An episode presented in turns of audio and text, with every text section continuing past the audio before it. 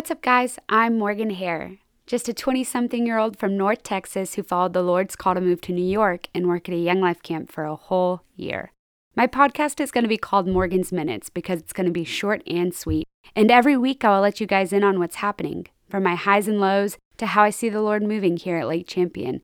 And who knows, maybe I'll have a new friend on every now and then. I wanted to do a podcast while I was away because it's an easy way for all my people to keep up with me and see how life's going up on the East Coast. Anyways, thanks for taking some time out of your day to take a listen. Hope you guys enjoy. Everything up to this point has led me here, and there's nowhere I'd rather be than to be here. Okay, okay, okay, guys. If you're listening, don't worry. I haven't moved yet. I just wanted to put out my first podcast before I left so you could all go ahead and subscribe and get my weekly updates. So, for this first podcast, I thought it would be a cool idea to let you guys in on my last few months with applying for the internship, what happened when I found out I got it, and maybe a little bit about what I'll be doing once I get to New York. So, with that being said, let's back up to about a year ago when I was still at Midwestern. You know, you're always told throughout college that your last semester is used for finding a job. And as soon as you get that job, you're good to go. You have nothing else to worry about. Fortunately, I was given the opportunity to start working part time at DesignWorks Group, which is a full service advertising agency here in Wichita Falls. I was super pumped because I was excited to be working with an awesome group of people, but also so relieved that I didn't have to think about what I'd be doing after graduation anymore. So, the Monday after graduation was my first 8 to 5 work day, and reality set in. The following months were some of the darkest times in my life. I mean, I felt lost, insecure about what I was doing. Was, was I even good at my job? And mostly just confused because I did everything I was supposed to. You know, I graduated from high school, I went to college, I got involved, I made friends. I had a lot of fun, and then I graduated and got a job that I loved. I got a job that was in the field that I had been studying the last four-ish years. However, I knew that something was missing. I just felt like I was supposed to be doing more. I didn't exactly know how or what. And I also kind of felt like I was wrong, like I had messed up in a way.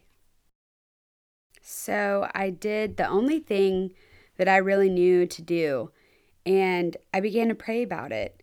I began to ask God to open up the right door and to provide me with direction. So I started like flipping through some ideas in my head. Do I want to go back to school? Do I want to go back to school abroad? Do I want to get into teaching and go through my teacher certifications? But I became really discouraged when nothing was working out, whether that was a no, you didn't get it, or maybe it was just like too expensive at the time or something like that. I just had no idea. I had no idea what I was doing. As most of you guys know, I've been heavily involved with Young Life since I was in high school.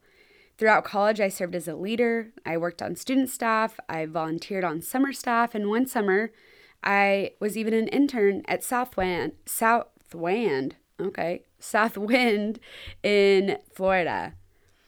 But ever since that first summer when I was a baker at Windy Gap, I fell in love with camp and the mission of Young Life Camping which is to prepare a place where the gospel can be presented in an excellent and extraordinary fashion.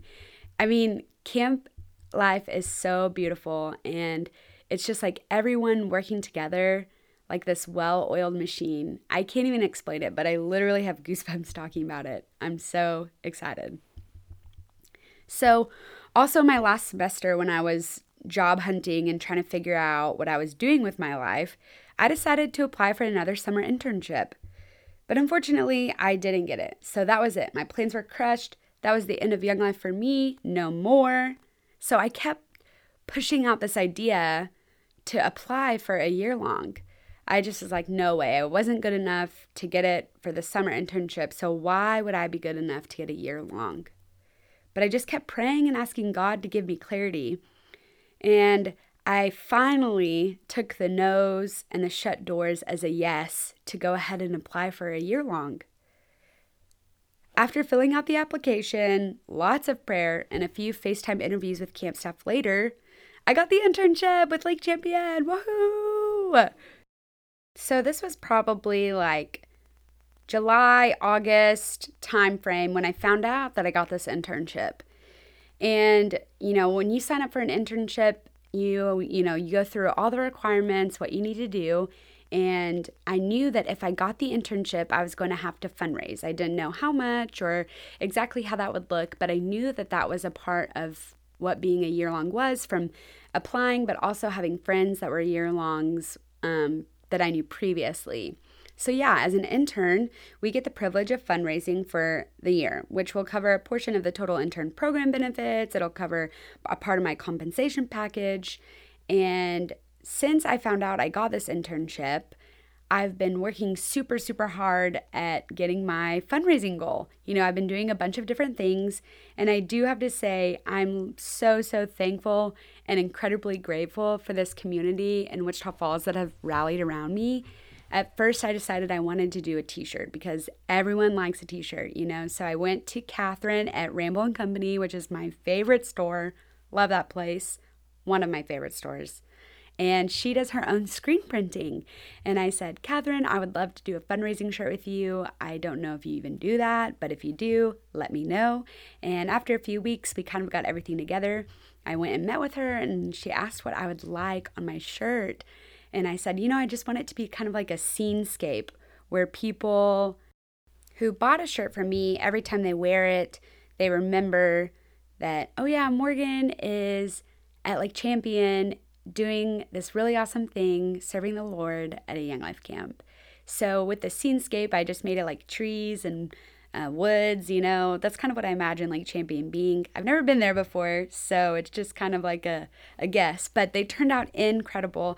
And you guys, I sold so many shirts. Like, I'm so, so, so thankful for everyone who bought a shirt because that's what jumpstarted my fundraising. But unfortunately, I didn't meet my goal with t shirt sales. But that's okay. I knew that I wasn't going to unless I sold a million shirts, which I sold a lot. So I'm super grateful if you bought one.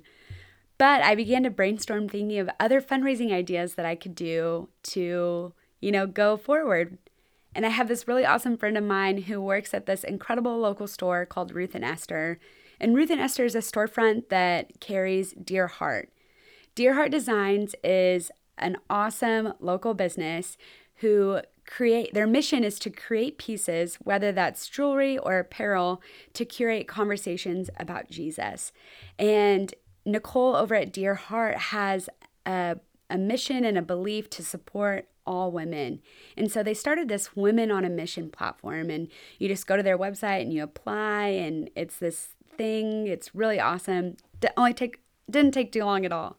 But they gave me this code, this discount code, and I just had to post on social media and get the word out. And basically, whoever bought anything from Dear Heart, I got 20% of their purchase if they used my code, and they got free shipping. Win win, right?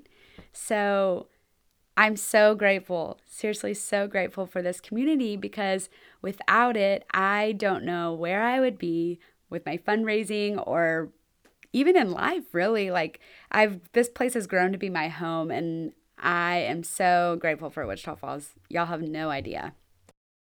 And so that kind of leads me to what am I doing now? I have one month until I leave, a little over a month, a month and a few days. And I'm still working full time as of now. Technically, my last day is coming up. And then I'm taking a road trip, a 24 hour road trip to Glen Spey, New York to live for a year. What am I doing now? Now I'm just, you know, taking it all in. I'm trying to spend time with my friends and family before I leave. And I mean, golly, I can't, I couldn't be more thankful for everyone who supported me along the way and who has been so encouraging because, not gonna lie, I'm scared out of my mind. I'm moving literally across the country. This is the furthest I've ever lived away from home. I mean, I've lived two hours from home the last five years, and that's the furthest I've ever lived away from home.